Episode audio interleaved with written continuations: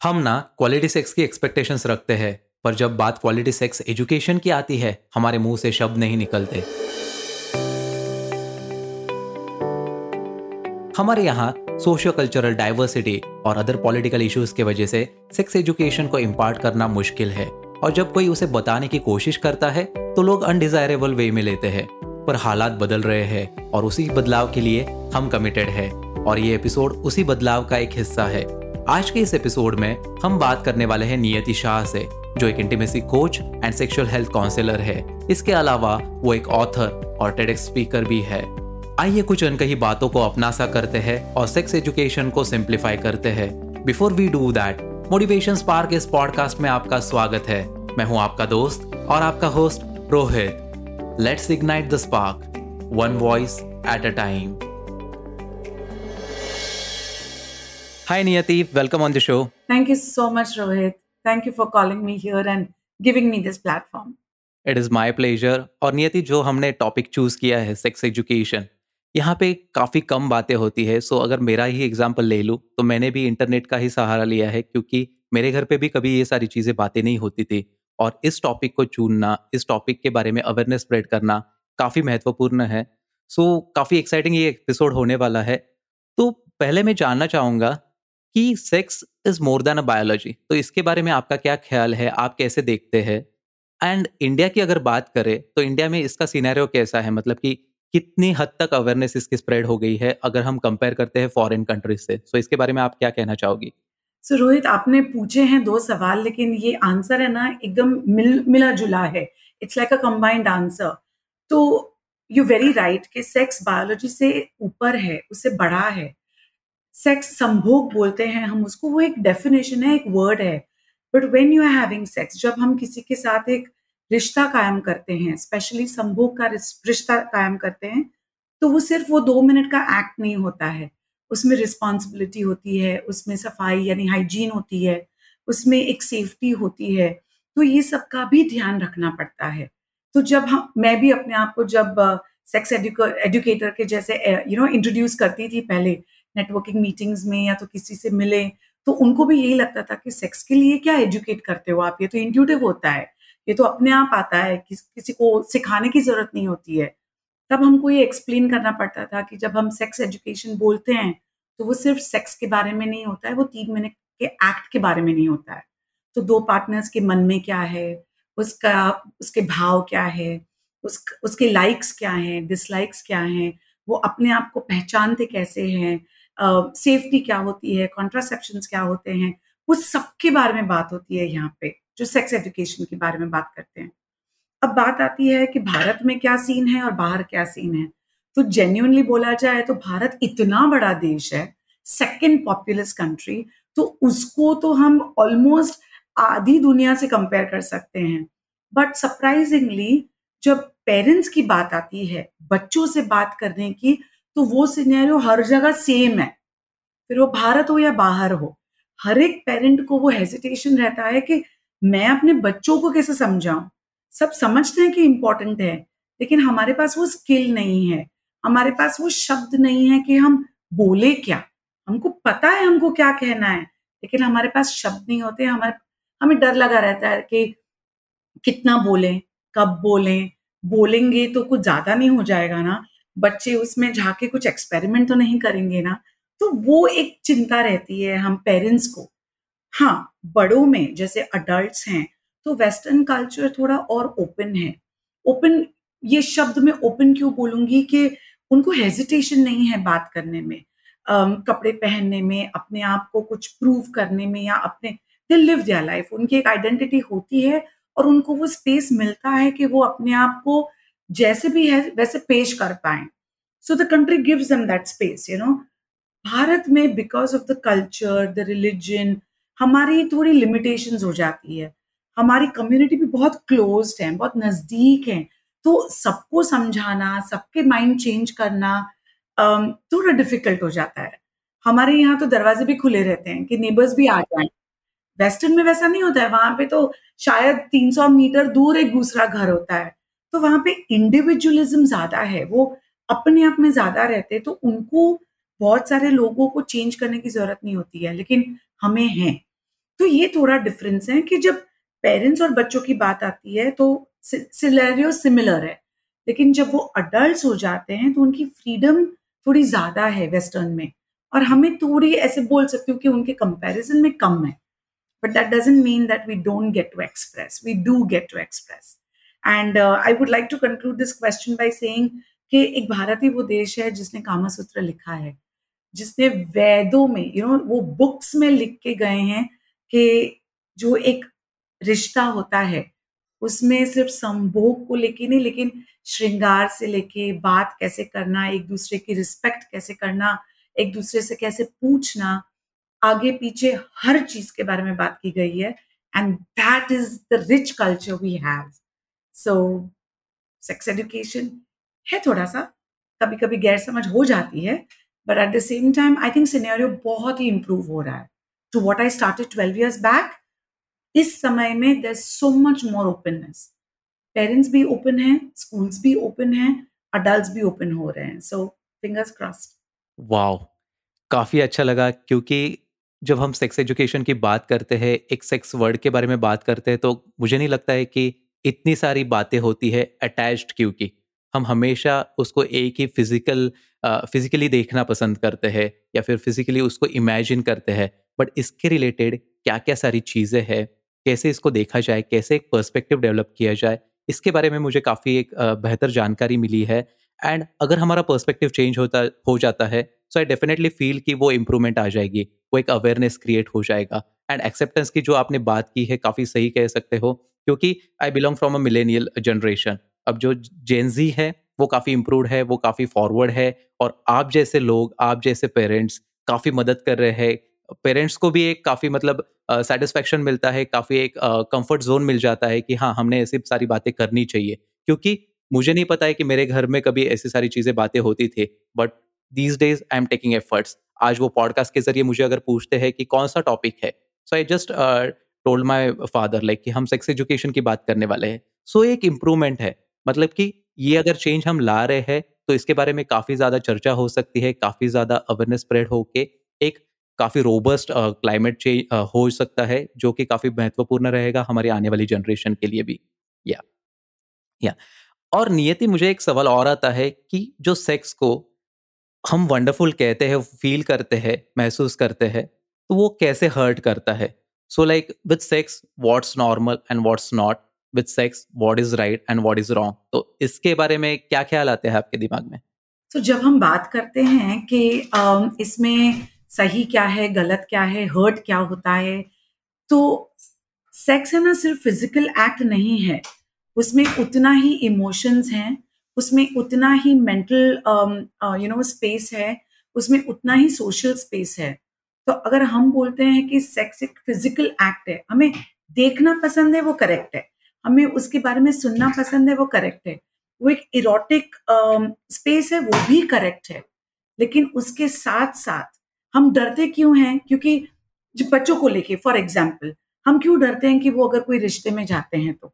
It's not just about pregnancy हमें ये भी डर लगता है कि कोई आपको उल्लू ना बना जाए, कोई आपके दिल को ना तोड़ दे क्योंकि हमें पता है, जो एक्सपीरियंस्ड है, उनको पता है, जो स्टडी करते हैं, उनको पता है कि जो भी सेक्सुअल रिलेशनशिप में आते हैं, उनके हॉर्मोन्स भी ऐसे रिलीज़ होते हैं, जो वो दो इंसान के बीच में बॉन्ड क्रिएट करता है।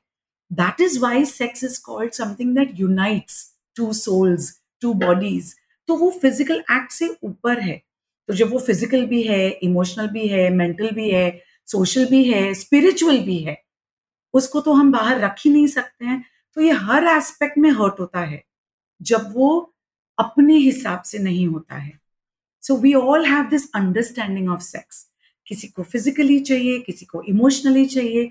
कोई इमोशन से आगे सेक्स को देखता है, कोई सेक्स के आगे इमोशंस को देखता है।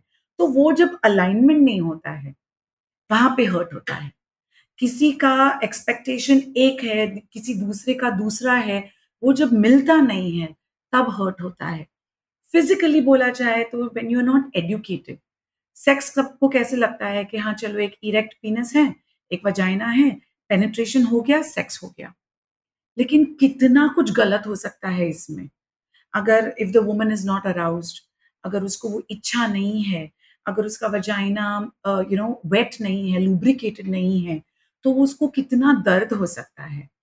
वो उतना ही मेल को भी दर्द हो सकता है when he is not ready and not lubricated so ये तो बहुत ही छोटी बात है। यूजुअली हनीमून से कपल्स के फ़ोन आते हैं काउंसलिंग के लिए। बहुत दर्द हो रहा है, बहुत दर्द हो रहा है, क्या करे? The only tip is relax और लुब्रिकेशन को यूज़ कीजिए। And their life is sorted तो इतना सा एजुकेशन भी लाइफ चेंजिंग एजुकेशन है। इमोशनली हर्ट होता है जब हम और हमारे पार्टनर्स सेम प्लेटफॉर्म पे नहीं होते हैं। एक इमोशनली कनेक्ट हो रहा है, दूसरा उस उस हिसाब से नहीं हो रहा है। There are so many other reasons कि सेक्स हर्ट कर सकता है right at the same time is it right और wrong it is only right when you're educated about it it is right जब हमने उसमें हाँ मिलाई है when we are ready for it अगर वो ज़बरदस्ती है तो वो रॉन्ग है। अगर किसी पे थोपा जा रहा है तो वो रॉन्ग है। अगर किसी को धमकी दी जा रही है तो वो रॉन्ग है। अगर हम मन से कर रहे हैं, अगर हम अठारह साल के ऊपर हैं, क्योंकि लीगल एंगल भी है इसमें तो वो करेक्ट है। क्या इसका मतलब है कि टीनेजर्स डेट नहीं कर सकते? क्या वो हाथ नहीं पकड़ सकते? ये भी एक क्वेश्चन आ जाता है टीनेजर्स को लेके। वो अनदर क्वेश्चन अनदर टाइम लेकिन जो राइट और रॉन्ग है, वो मॉरल साइंस नहीं है यहाँ पे। It is pure common sense it is legal and it is a right of a human being ये हिसाब को लेके राइट और रॉन्ग है। एंड हर्ट होता है या नहीं तो we spoke about that definitely कितनी सारी फैक्चुअल चीज़ें हैं ना मतलब कि मुझे नहीं लगा था कि ये सारी चीज़ों के बारे में भी सोचना चाहिए, क्योंकि हम सिर्फ़ एक फिजिकली देखते हैं उन सारी चीज़ों को बट इमोशनली और मेंटली भी आपने इसको एड ऑन किया है तो डेफिनेटली तो आपको क्या लगता है कि कैसा एक पर्सपेक्टिव होना चाहिए? As a common person as a common man being a male और फीमेल इसको किस नज़रिए से देखना चाहिए? इसके बारे में मैं फिर से जानना चाहूँगा थोड़े। एब्सोल्युटली तो रोहित, ये कोई एक नज़रिया तो है नहीं जिससे हम देख पाए? तो हमें अंदर जाना है, अपने अंदर, कि मैं किस नज़रिए से देख रही हूँ? मुझे क्या चाहिए इस इस रिश्ते से? और वो अगर मैं अपने पार्टनर को कम्युनिकेट कर पाऊँ नथिंग लाइक इट फिर वो सिर्फ़ फ़िज़िकल हो इमोशनल हो मेंटल हो इंटेलेक्चुअल हो स्पिरिचुअल हो, जो भी हो, वो सही हो जाता है। So if I am about spirituality if I am about emotion I want to tell my partner कि मैं एक इमोशनल लड़की हूँ, या इमोशनल हूँ, और मैं ये रिश्ते को इमोशन से आगे बढ़ा रही हूँ। इसमें फ़िज़िकल एस्पेक्ट आ रहा है, मैं कंफर्टेबल क्योंकि मुझे आप पे भरोसा है, मुझे अपने आप पे भरोसा है। तो अगर मेरे पार्टनर को पता है कि ये इमोशन से आगे बढ़ रही है it becomes clearer for him also और हर ऑल्सो कि चलो पता है बाबा कि ये यहीं से आ रही है तो उसके एक्सपेक्टेशन अलग नहीं होंगे। That my partner will be able to understand me वो मुझे समझ पाएँगे, वरना क्या होता है? एक फ़िज़िकल एस्पेक्ट से आता है, दूसरे इमोशनल से आता है। इमोशनल वाले रोते रहते हैं कि ये आगे ही नहीं बढ़ रहा है, उसको मुझे गिफ्ट नहीं मिल रही है, मुझे कॉल्स नहीं आ रहे हैं। तो वहाँ पे गड़बड़ हो सकती है। तो नज़रिया हर एक का अलग होगा। तो अंदर झाँक के देखे, अपने आप से ये क्वेश्चन करे। कि वाई एम आई हियर मैं यहाँ किस चीज़ के लिए हूँ? और वो ही सत्य को लेके आगे बढ़े। बहुत फ़र्क पड़ जाएगा। सही बात कही थी आपने। और इससे एक बात और मैं पूछना चाहूँगा कि मतलब ये कितना ज़रूरी है कि हमने इन सारी चीज़ों के बारे में पहले भी बातें करनी चाहिए? It is not after that कि वे get into a relationship और फिर उसके बाद उनकी अंडरस्टैंडिंग क्या है? उनके ख्याल क्या है इसके बारे में? इसके बारे में बाद में ना बात करें ताकि और परेशानी बढ़े। इसके बारे में थोड़ी थोड़ी क्यों ना हो बट शुरुआत में बातें करनी चाहिए ताकि वो एक कंफर्ट लेवल भी आएगा ताकि समझने में भी आसानी हो जाएगी। इसमें ना कभी कभी गैर समझ हो जाती है। So I have known couples जो हमारे काउंसलिंग सेशंस में आते हैं तो um, वो डेट कर रहे थे और um, दो ही डेट्स हुई थी लेकिन एक uh, जो लड़का था वो मुझसे काउंसलिंग ले रहे थे तो उन्होंने बोला कि ये लड़की सेकंड डेट पे आके उसने मुझे पूरा चिट्टा पिट्टा दिखा दिया। पढ़ा दिया कि मुझे ये पसंद है, मुझे ऐसे चाहिए, मुझे वैसे चाहिए। उसके ऊपर प्रेशर आने लगा। तो वो बोल रहे हैं, अब मैं क्या करूँ? मुझे पता है ये ज़रूरी है बात करना, लेकिन अब मुझे प्रेशर आ रहा है। So what I would suggest is बातें करना ज़रूरी है, लेकिन पहले कंफर्ट जोन बनाइए। एक दूसरे को जाने, पहचाने जो बेसिक है।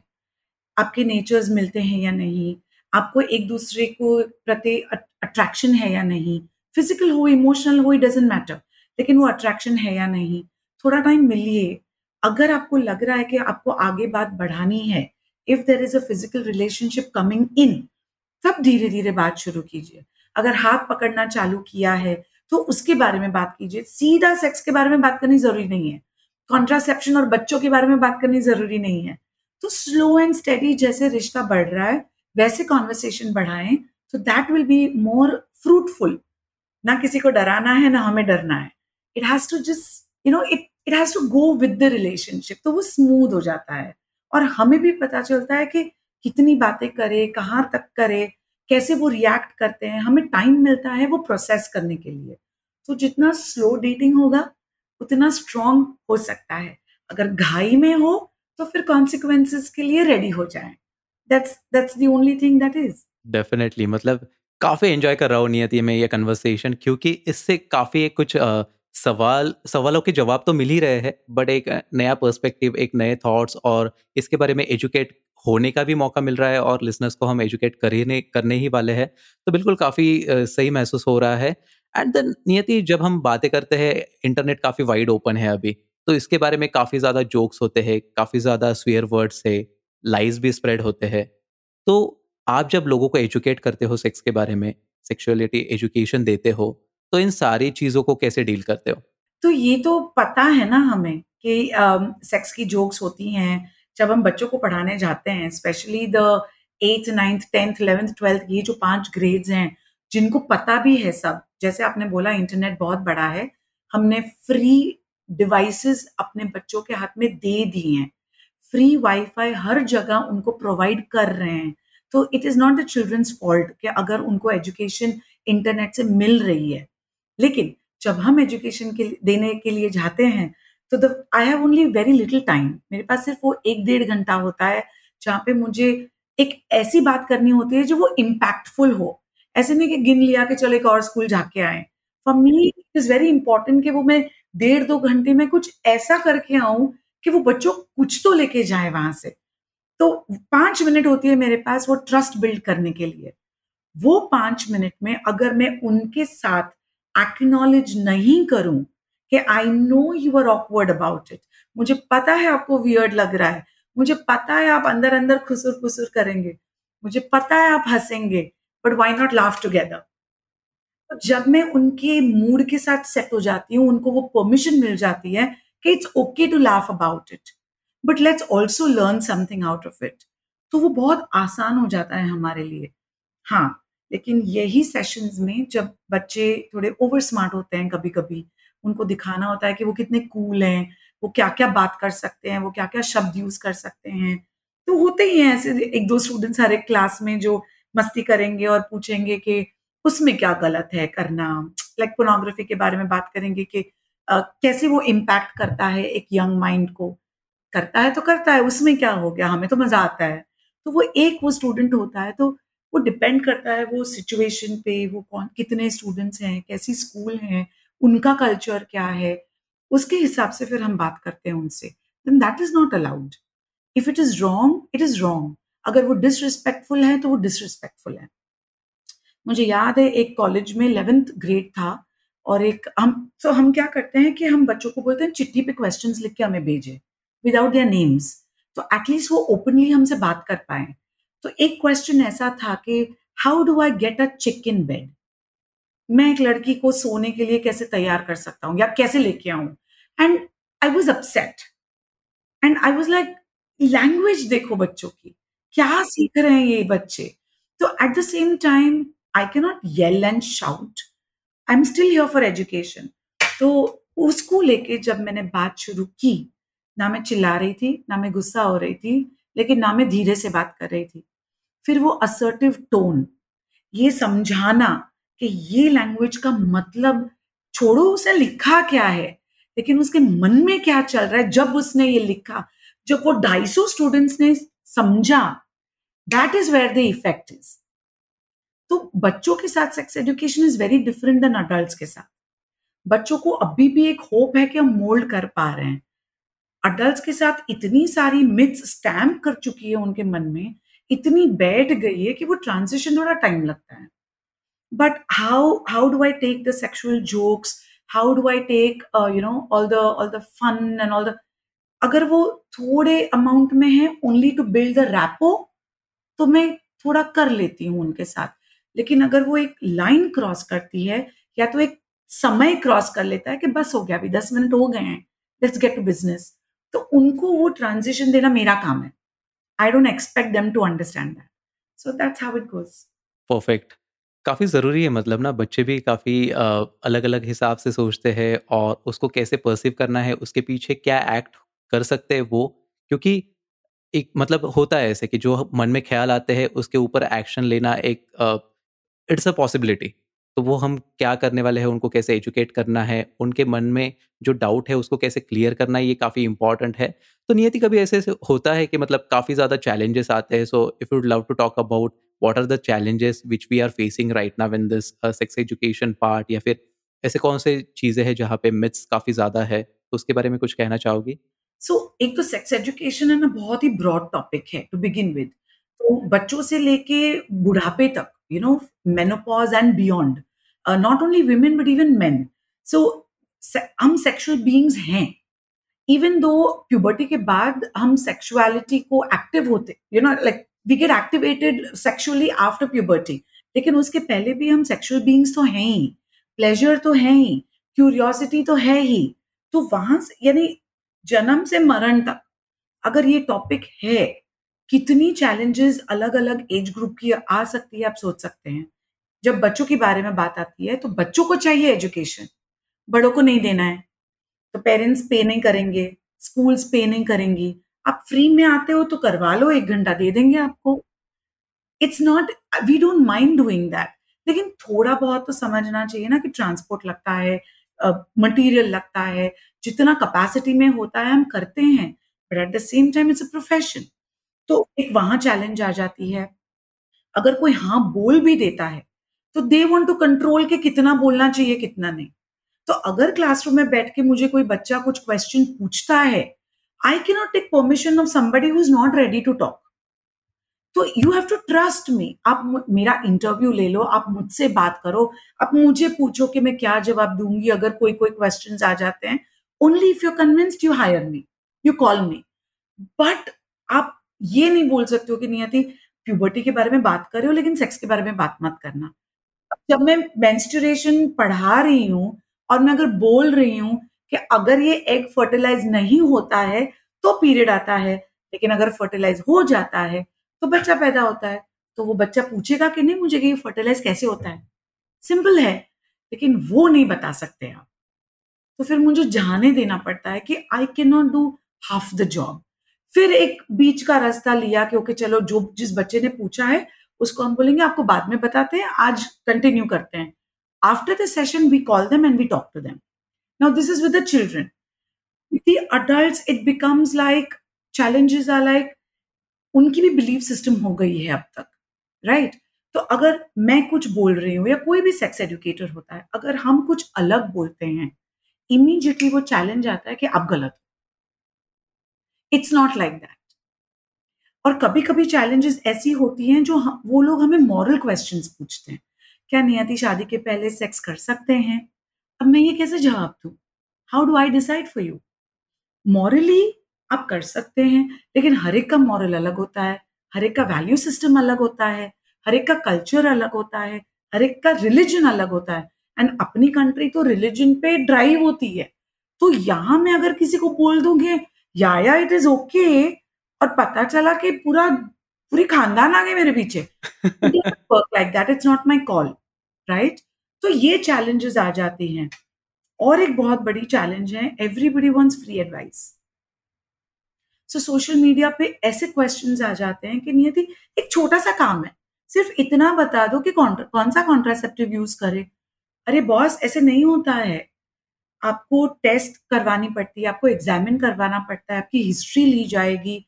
आपको समझना चाहिए कि ये एक वन लाइन आंसर नहीं है। ये आंसर इन ब्रीफ है। ये 15 मार्क का आंसर है यू नो अंडरस्टैंड दैट ये भी चैलेंजेस होती हैं।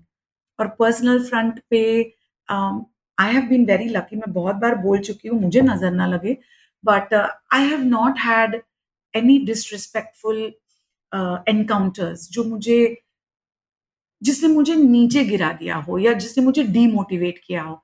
कोई कोई आ जाते हैं चैलेंजिंग शब्द लेके but I know what profession I am is मैंने ये प्रोफेशन चुना है तो मुझे पता है कि मैंने कहाँ पैर डाला है। So I am ready for it so these are the kind of professionally and uh, personally that I kind of face. But otherwise, it's rocking.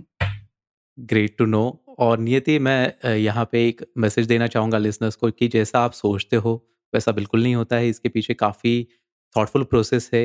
जो एजुकेटर्स है, वो काफ़ी मेहनत लेते हैं, वो आपकी लाइफ सिंप्लीफाई करना चाहते हैं, क्योंकि ये ऐसा एक टॉपिक है, जहाँ पे ज़्यादा बातें नहीं होती है, जहाँ पे ज़्यादा मतलब कि खुल के बातें नहीं होती है टू बी वेरी ऑनेस्ट और इन सारी चीज़ों को समझना, इन सारी चीज़ों को एक साँचे में बांधना काफ़ी इंपॉर्टेंट होता है, जिससे आपकी लाइफ बेहतर हो जाएगी, जिसके आपके मन में कुछ डाउट्स नहीं रहेंगे।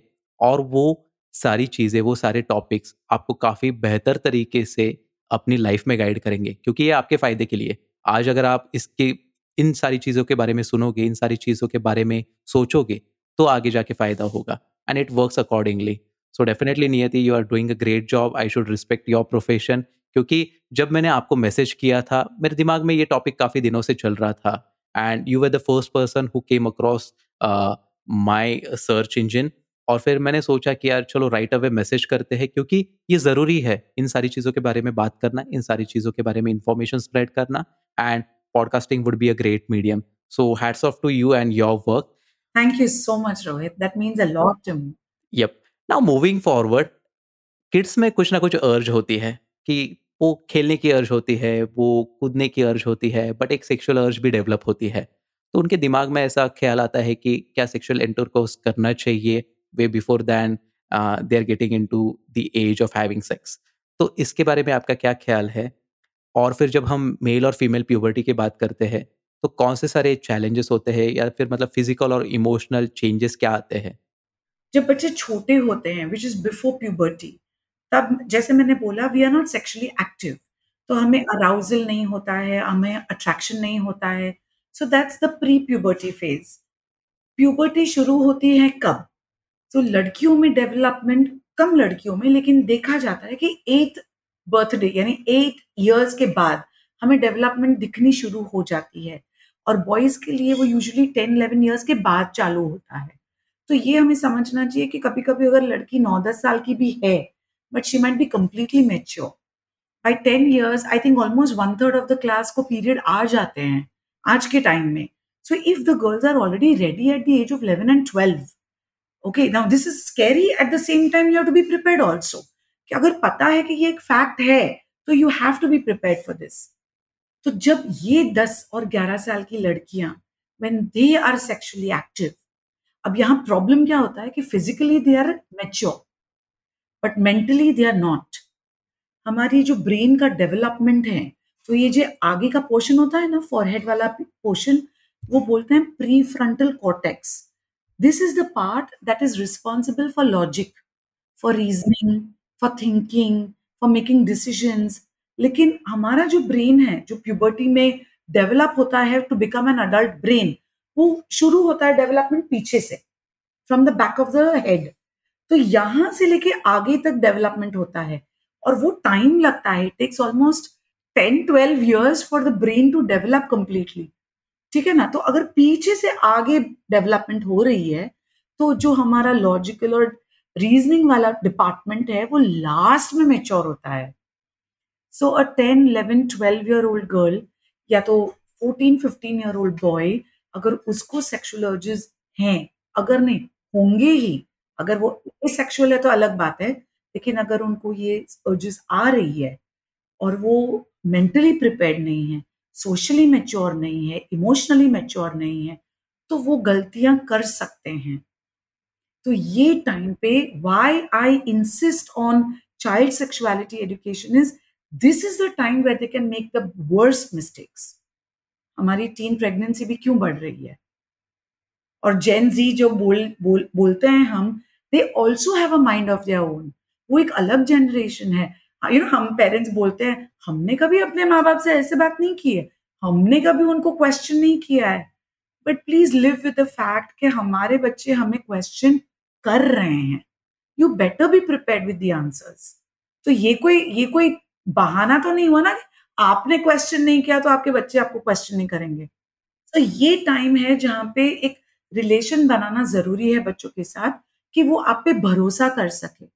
जब आप अपने बच्चों को समझा रहे हो कि बेटा there is something called sexual urge और आपको ये मन होगा कि किसी के बाजू में जाके बैठे, उससे बातें करें वो अगर रूम में एंटर करते हैं तो आपको अच्छा लगेगा, बटरफ्लाई फीलिंग आएगी। So keep a smiling face because this feeling is beautiful हमें डराना नहीं है बच्चों को, हमें प्रिपेयर करना है उनको with a very positive attitude ताकि वो जब बड़े हो जाएँ तो वो डरे नहीं सेक्स से, जो हम डरते हैं।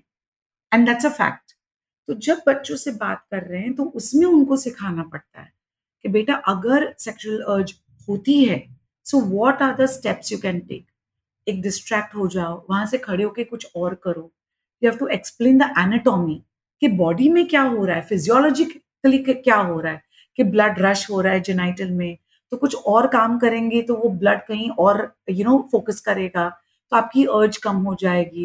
लेकिन अगर बहुत ही अर्ज़ यू नो बड़ी है या तो स्ट्रॉन्ग है and if the child is above 15 years 16 years, it's okay to teach them to masturbate, rather than going and using somebody else, falling into trouble themselves लेकिन उसके लिए भी सेफ्टी क्या है हाइजीन क्या है, अपने आप को you know it shouldn't become an addiction ये सब आता है वो एजुकेशन में। तो can you make them control no क्योंकि ये तो नेचुरल अर्ज़ है। वो अपने हिसाब से नहीं आएगी, वो तो होगी। अगर हो रही है तो क्या करना? वो हम सिखा सकते हैं। So that is the trick is बिल्कुल, काफ़ी इंक्लूसिव अप्रोच रखना पड़ता है। मतलब कि हम ये नहीं कह सकते हैं कि, चलो, इसके बारे में आप पता लगा लिया, बाकी आप फिगर आउट कर लोगे। नहीं। मुझे एक बात पता है कि मतलब जब हमारे घर में कभी कभी बातें होती थी तो वो वैसा टाइम नहीं था, वैसा समय नहीं था, क्योंकि हम अलग रूप से बड़े हुए हैं। सो, हमेशा ऐसी बातें होती थी कि चलो, उम्र के साथ आप समझ जाओगे, बट अभी वो ज़माना नहीं रहा है। अभी उम्र के साथ ही लोग सीख रहे हैं, बच्चे सीख रहे हैं and you are very right मतलब कि वो क्वेश्चन करते हैं। आज भी मेरी नीस है सिक्स ईयर ओल्ड है but she knows how to question कुछ भी बातें हो बट सवाल करना उनको पता चल गया है and they are quite curious kids तो डेफिनेटली जब वो एज में आ जाएँगे काफ़ी ज़्यादा सवाल करने वाले हैं और ये हमारी मॉरल रिस्पॉन्सिबिलिटी रहेंगी कि हम उनके सवालों के ठीक ठीक से जवाब दें ना कि कुछ छुपा के ना कि कुछ अ, अलग वे में गाइड करके। So definitely that was the sole purpose of asking that particular part ताकि माइंडसेट क्रिएट हो जाए ताकि एक आप अलग रूप से विचार कर पाओगे उन सारी चीज़ों के बारे में क्योंकि उसको कैसे टैकल करना है। Great. Now moving forward I feel that creating a culture of consent will benefit all of us. So वो कॉन्सेंट की जो बात आती है, काफ़ी एक इंपॉर्टेंट वर्ड है, काफ़ी उसको वेटेज दिया जाता है। तो आपका क्या ख्याल है उस वर्ड के बारे में, या फिर वो कल्चर को हम कैसे डेवलप कर पाएँगे? तो कंसेंट को है ना, अभी ऐसा हो गया है कि consent is a very general word लेकिन उसको अभी सिर्फ़ एसोसिएट किया जाता है सेक्सुअल कंसेंट में। तो कंसेंट तो पहले से ही हम एक्सरसाइज कर रहे हैं। किसी को फोर्स से खिलाना नहीं, किसी को किसी को फोर्स से कुछ भी नहीं करते हैं हम। Which is the basic morals जो हमको स्कूल से सिखाया जाता है। You can not force anybody to do anything तो सेक्स भी उसमें ही आ जाता है। It doesn't need a different consent तो अगर आपको पता है यू नो होली भी कोई खेले तो अगर कोई कलर लगा रहा है, और अगर आपको पता है उसको नहीं पसंद you have to move back लेकिन यहाँ पे ना थोड़े थोड़े मस्ती मस्ती में ये थोड़े मैनर्स हम भूल रहे हैं। ये थोड़ा हम भूल जा रहे हैं कि मस्ती में हर चीज़ नहीं इंक्लूड हो सकती है। बच्चे को फोर्सफुली खाना खिलाना फोर्सफुली टिकल करना, क्योंकि हमें लगता है वो इंजॉय कर रहा है, वो वहाँ से शुरू होता है कंसेंट सिखाना। ना कि जब वो अठारह साल का, बीस साल का हो जाए, या वो हो यू नो तब हम बोलें कि तुमने कंसेंट लिया क्या करने के पहले? ऐसा नहीं होता है। और हर कंसेंट वर्बल भी नहीं होता है। ज़रूरी नहीं है कि वो बोलने पे या तो कोई कॉन्ट्रैक्ट साइन होता है, ऐसा भी नहीं होता है। क्योंकि एक बहुत बढ़िया वीडियो है जो हम बच्चों को दिखाते हैं, जहाँ पे कंसेंट कैसे अलग-अलग रूप में हो सकते हैं। कि अगर कि आपने किसी को पूछा कि मैं आपका हाथ पकड़ सकूँ या तो देर इज़ सम एडवांसमेंट के आपको you know you want to have some sexual relationship with that person तो लेकिन वो पर्सन ने सीधा ही मना कर दिया। तो वहाँ पे तो क्लियर कंसेंट हो गया। फिर दूसरा आएगा कि वो सोच रहा है। तो आपको लगेगा, ना तो नहीं बोला ना। तो ऐसा नहीं होता है। You have to teach them that कि you have to wait till there is an explicit answer फिर एक और होता है जहाँ पे वो हाँ बोलते हैं, लेकिन वो हेजिटेशन के साथ बोलते हैं कंफ्यूजन के साथ बोलते हैं कि I don't mind it but I don't know या तो मैं मना नहीं कर पा रही हूँ या नहीं कर पा रहा हूँ बट आई डोंट नो तो ये सारे अलग अलग लेवल के कंसेंट होते हैं। या तो कोई अगर किसी so there is a lot of you know grouping and lot of वो ड्रग्स डाल देते हैं ड्रिंक्स में और वो सब भी हो रहा है मेट्रो सिटीज़ में, ज़बरदस्ती हो रही है। तो वहाँ पे भी हम सिखाते हैं कि if somebody does not know कि उनके साथ क्या हो रहा है तो वो भी तो कंसेंट नहीं मिला आपको। अगर किसी ने हाँ बोला है, बाद में ना बोलते हैं तो भी उसको कंसेंट बोलते हैं। तो बहुत सारे रूप हैं कंसेंट के। इन शॉर्ट अगर बोला जाए at any point from the start till almost the end या तो एंड के बाद अगर कोई बोलता है I do not want it verbally और non verbally it is I do not want it और ये लास्ट दिन पे जैसे हमें कैसे सुहागरात के पहले दिन पे बताया जाता था कि क्या होने वाला है ऐसा नहीं it doesn't work like that you have to teach it to become a habit जैसे हम थैंक यू बोलना सिखाते हैं प्लीज़ बोलना सिखाते हैं तो वैसे ही are you okay with it बोलना सिखाइए और रिकग्नाइज करना सिखाएँ कि यू डोंट लुक कंफर्टेबल लगता नहीं है कि आप ठीक हैं। तो you know what we can wait that is a healthy relationship right तो कंसेंट तो बचपन से। गॉट इट क्योंकि ये सवाल जब अभी क्रिकेट वर्ल्ड कप चल रहा था, ऑस्ट्रेलिया में T twenty Sri Lankan player accused हुआ है। तो वहाँ पे मतलब वही बातें हो रही थी कि कंसेंट नहीं था लड़की का। And that is the reason it prompted me कि जब हम ऐसे सिचुएशन में जाते हैं, अब वहाँ पे पता लगाना काफ़ी मुश्किल है कंसेंट था या नहीं था। But then what is right what is wrong तो उसके बारे में हम कैसे लीगली उसको डिफेंड कर सकते हैं डिबेट कर सकते हैं, या काफ़ी क्ल्यूलेस सिचुएशन हो जाती है। So you explain it very well कि ये दो पार्टीज़ के बीच में एक्सचेंज होना चाहिए। और अगर वो उस हिसाब से होता है तो डेफिनेटली देर आर चांसेस कि will be having a healthy relationship हमें ना कहीं ना कहीं रोहित सोसाइटी ये मैसेजेस देती हैं कि अगर लड़की ने कुछ नहीं बोला तो उसका मतलब हाँ होता है। अगर वो मना कर रही है तो उसके पीछे पड़ जाओ, उसको पटा लो ताकि वो हाँ बोल दे। So these are wrong concept ये मूवीज़ की फैंटेसी वर्ल्ड है। ये रियलिटी नहीं है। बुक पढ़ के हम ऐसी नहीं बातें करते हैं। लेकिन ये विजुअल ऑडियो एक्सपीरियंस होता है ना तो वो एक सच्चाई बन जाती है हमारे लिए। पोनोग्राफी एक सच्चाई बन गई है मूवीज़ एक सच्चाई बन गई है। रियलिटी में कहाँ ऐसा सब होता है? कौन पेड़ों के आग, आ, आगे पीछे घूम के गाने गाते हैं? या कौन गिफ्ट लेके आता है? या तो कौन ऐसी पार्टी थ्रो करता है? या तो कौन ऐसी यू नो पोनोग्राफी में भी जब दिखाया जाता है कि वो वो एक मूवी सेट है। उसमें मेकअप होता है उसमें पीछे से वॉइस डबिंग होती है। वहाँ क्या हो रहा है आपको कहाँ पता है कुछ? आपको आधे एक घंटे की क्लिप दिख रही है, लेकिन उन्होंने शायद तीस दिन लगा है वो क्लिप बनाने में। लेकिन आपको तो लगता है आई एम नॉट इनफ तो ये ये अंडरस्टैंड करना ज़रूरी है कि रियल लाइफ क्या है और रियल लाइफ क्या है।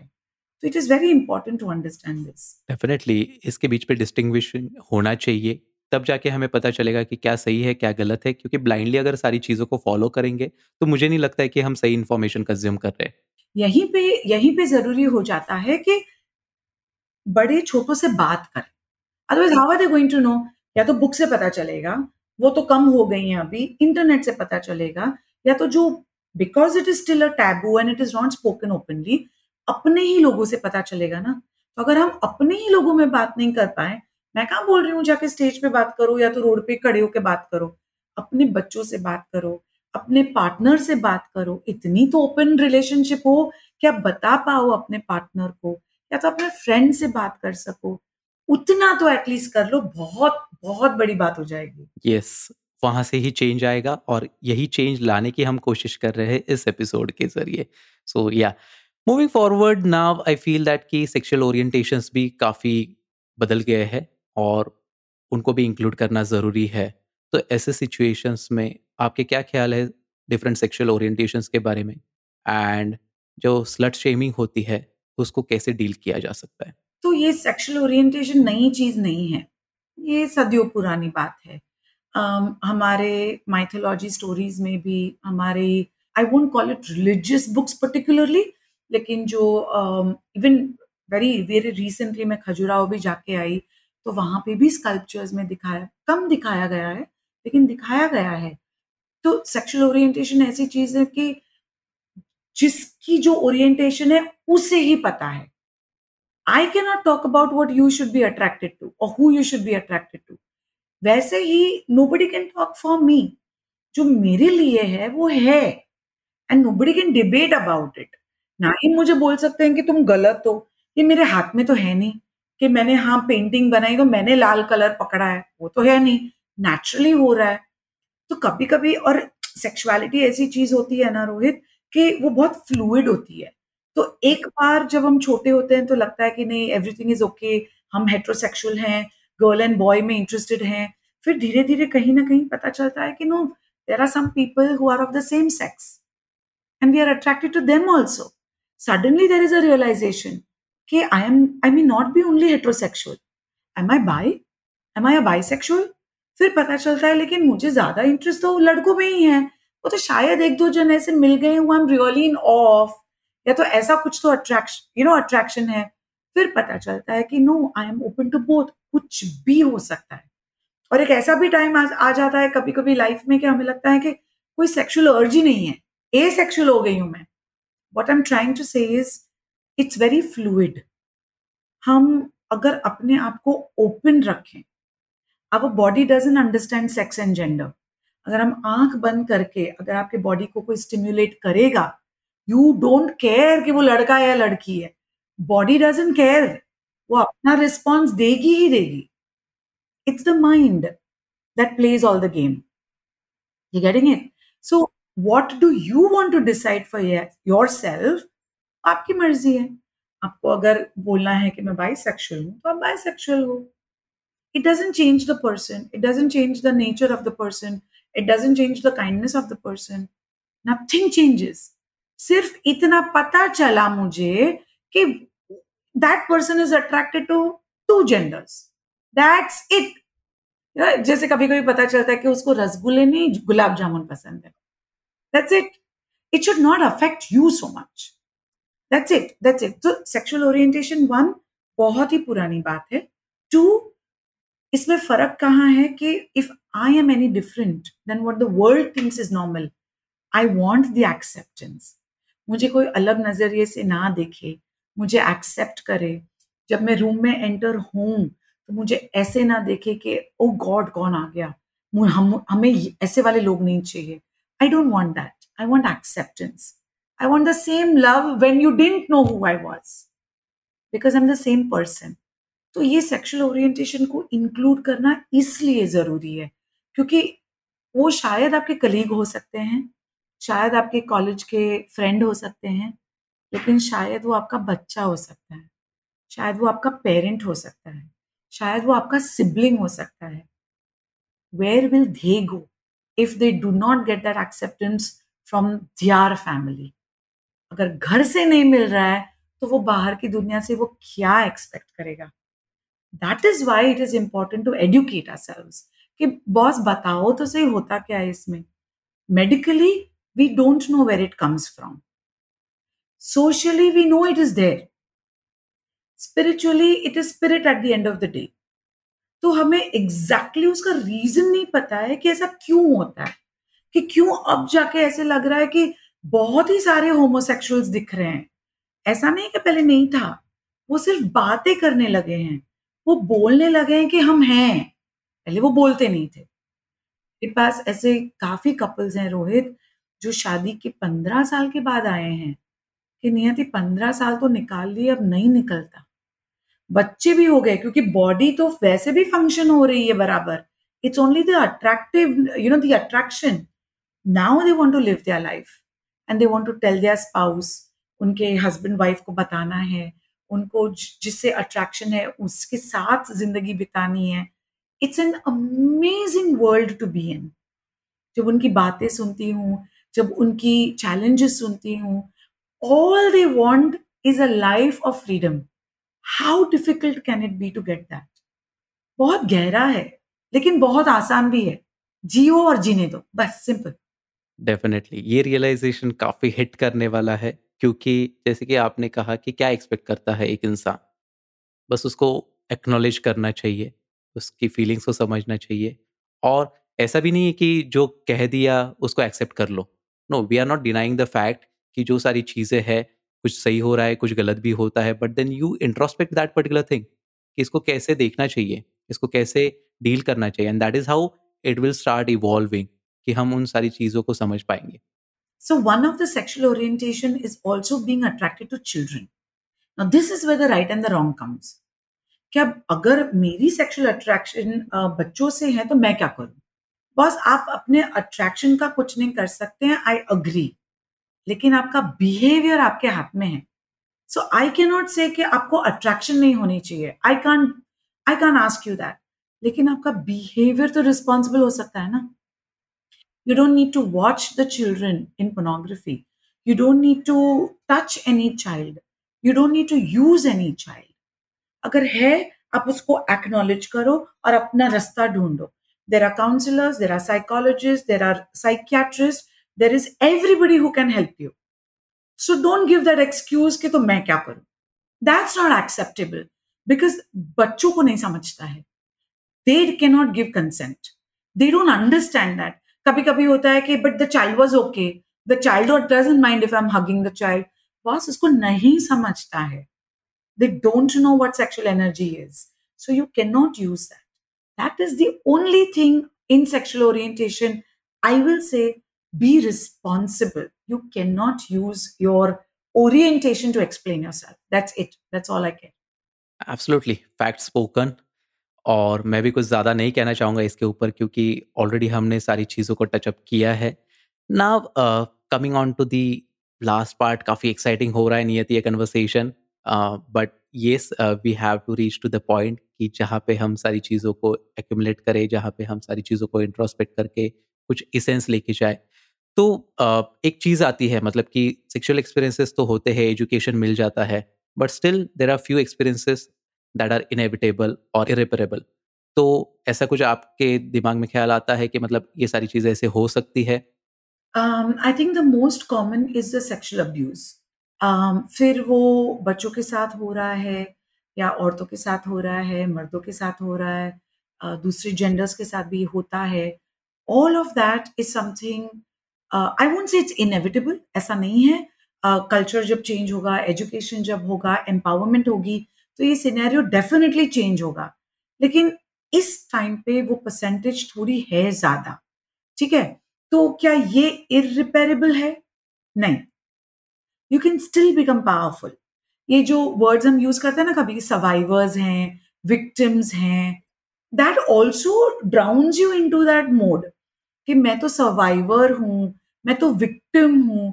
तो जब हम ही अपने आप को विक्टिम समझेंगे तो हमारा एटीट्यूड क्या होगा? विक्टिम वाला एटीट्यूड होगा। लेकिन अगर मैं ये सोचूं, मेरे साथ ये हुआ। I have to deal with it कभी कभी वो ट्रॉमा डीप हो सकता है। I am not denying that कभी कभी वो ट्रॉमा को हम आसानी से ट्रीट कर सकते हैं, या तो जाने दे सकते हैं। We can move away from there something happened you dealt with it you did what you needed to and that is why we therapists are here right you dealt with it, you you you cleaned your slate and now move on. कोई कोई लोग वो trauma बहुत लंबा लेके जाते हैं। पंद्रह साल, बीस साल, पच्चीस साल, तीस साल।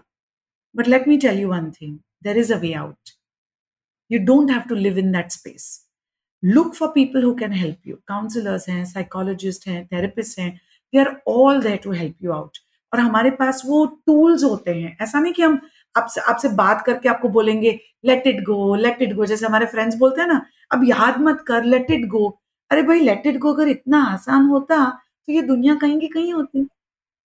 Do we know how to let it go so that is where we come in to help you let it go और एटलीस्ट उसको नीटली सॉर्ट आउट करके, समझ के साइड में रख दो। So that it's not hampering your future your present moment तो कुछ कुछ चीज़ें ऐसी होती हैं like marital rape is one मैं क्या करूँ? वो तो मेरा पति है। मैं क्या करूँ? वो तो मेरी पत्नी है। It doesn't work like that तो थोड़ा एजुकेशन थोड़ा empowerment one more thing last thing what I would like to say is ये जो सेक्सुअल रिलेशनशिप्स होती है ना ना वो ब्लैक होती है, ना वो वाइट होती है। वो ग्रे होती है। और ग्रे के हज़ारों शेड्स ग्रे होती हैं। You can not say it is going to be like this और it is going to be like this बहुत कुछ बीच में होता है जो only those two people can understand तो हम अगर किसी को एडवाइस दे रहे हैं कि तुम छोड़ दो उसको, ऐसा नहीं होना चाहिए। सर्टन थिंग्स यस नहीं होना चाहिए। रेप नहीं होना चाहिए। अब्यूज नहीं होना चाहिए। But at the same time उसमें भी काफ़ी शेड्स होते हैं जो मिस हो जाता है। कि was it really rape was it really an abuse काफ़ी केसेस ऐसे बाहर आए हैं जहाँ पे मिसअंडरस्टैंडिंग होती है जहाँ पे फैक्ट्स गलत दिए गए हैं इंटेंशन कुछ और होता है तो डेफिनेटली अभी वो ख्याल आता है कि जो भी है उसे पहले ठीक से स्टडी करो and then look for it so I think than the abuse, uh, particularly nothing comes to my mind which is as big as the abuse. काफ़ी सही बात कही नहीं थी आपने और मैं एक बात को ठीक से समझ पाया हूँ कि जैसे आप पोर्ट्रे करोगे खुद को वैसे ही आप सारी चीज़ें अट्रैक्ट करोगे so it is definitely a great way to change your narrative कि आप विक्टिम हो, आप सर्वाइवर हो, ऐसे के के लोगों को, उन लोगों को मत अट्रैक्ट कीजिए बट उन लोगों को एम्पावर कीजिए कि आपके साथ ऐसा ना हो। That is how we can build a healthier community is what i feel. That is how we can educate more and more people ताकि ये सारी चीज़ों के बारे में फिर से सवाल नहीं करने पड़े कि आपके साथ कैसे हुआ? क्या आपको पता नहीं था? क्या आपको किसी ने बताया नहीं था?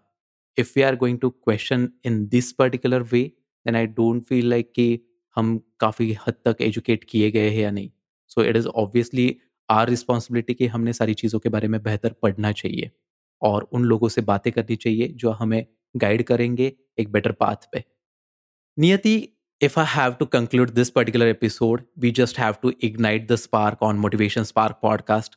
तो अगर सेक्स एजुकेशन के बारे में सेक्सुअलिटी एजुकेशन के बारे में अगर हम बात करते हैं तो एक या दो लाइन में अगर आप कुछ कहना चाहोगी तो प्लीज़ ऑडियंस उसको सुनना बिल्कुल पसंद करेगी। आई वुड लाइक टू से कि सेक्स एजुकेशन जो है, या तो सेक्सुअलिटी एजुकेशन है, वो हम सोसाइटी के लिए नहीं कर रहे हैं। वो हम किसी और को बदलने के लिए नहीं कर रहे हैं। We should be educated only for our मेरी लाइफ सेक्शुअली सेटिस्फाइंग कैसे हो सकती है? हेल्दी कैसे हो सकती है? सेफ़ कैसे हो सकती है? That is what I want to focus on हाँ हमारे जैसे एजुकेटर्स थोड़ा आगे बढ़ रहे हैं we are spreading it around but what I mean to say उसमें भी हमारी भी एक जर्नी है. We are also becoming more powerful, more patient, more healthier mentally emotionally physically और ये भी याद रखें that sex education is not about physical sex. It is a 360 degree holistic understanding. So sex education is about you and nobody else. You have a great sexual life, a satisfying, healthy, and a safe life. Wow, काफी बेहतरीन ये इस episode रहा है और जिस प्रकार से आपने गाइड किया है जिस प्रकार की आपने नॉलेज शेयरिंग की है वंडरफुल मतलब सारी चीज़ों के बारे में हमने बातें की है and it has been a great experience for me to know about this particular topic in very depth क्योंकि कुछ कुछ चीज़ें ऐसी रह जाती है कुछ कुछ चीज़ें शायद हमने भी बातें नहीं की होगी बट देन एक होलिस्टिक अप्रोच हमने डेवलप किया है इस एपिसोड के ज़रिए and I am really thankful for giving me this particular opportunity to record this episode with you thank you Rohit thank you once again for giving me and trusting me with this topic so thank you once again definitely कोई listeners अगर नियति से connect करना चाहते हैं तो उनके social media के links episode के डिस्क्रिप्शन में दिए गए हैं। Please reach out to her with any of your queries but then be mindful about it wish you a very all the best for your future endeavours stay happy and stay healthy इस episode को पूरा सुनने के लिए मैं आपका शुक्रिया अदा करना चाहता हूँ। मुझे पता है कि अब आप एप्लीकेशन क्लोज करके जाओगे। तो उसके पहले इस शो को सब्सक्राइब करना मत भूलिए। और अगर आप कुछ फीडबैक देना चाहते हैं रिव्यू लिखना चाहते हैं तो प्लीज़ लिख दीजिए। और अगर आप वीडियो पॉडकास्ट देखना पसंद करते हैं तो यूट्यूब पे मेरा glitters of life podcast channel देखना मत भूलिए। Till then stay happy stay healthy bye bye take care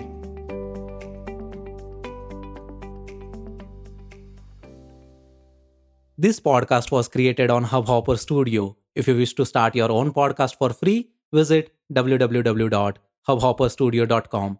Hubhopper is India's leading podcast creation platform. Click on the link in the episode description or visit www.hubhopperstudio.com.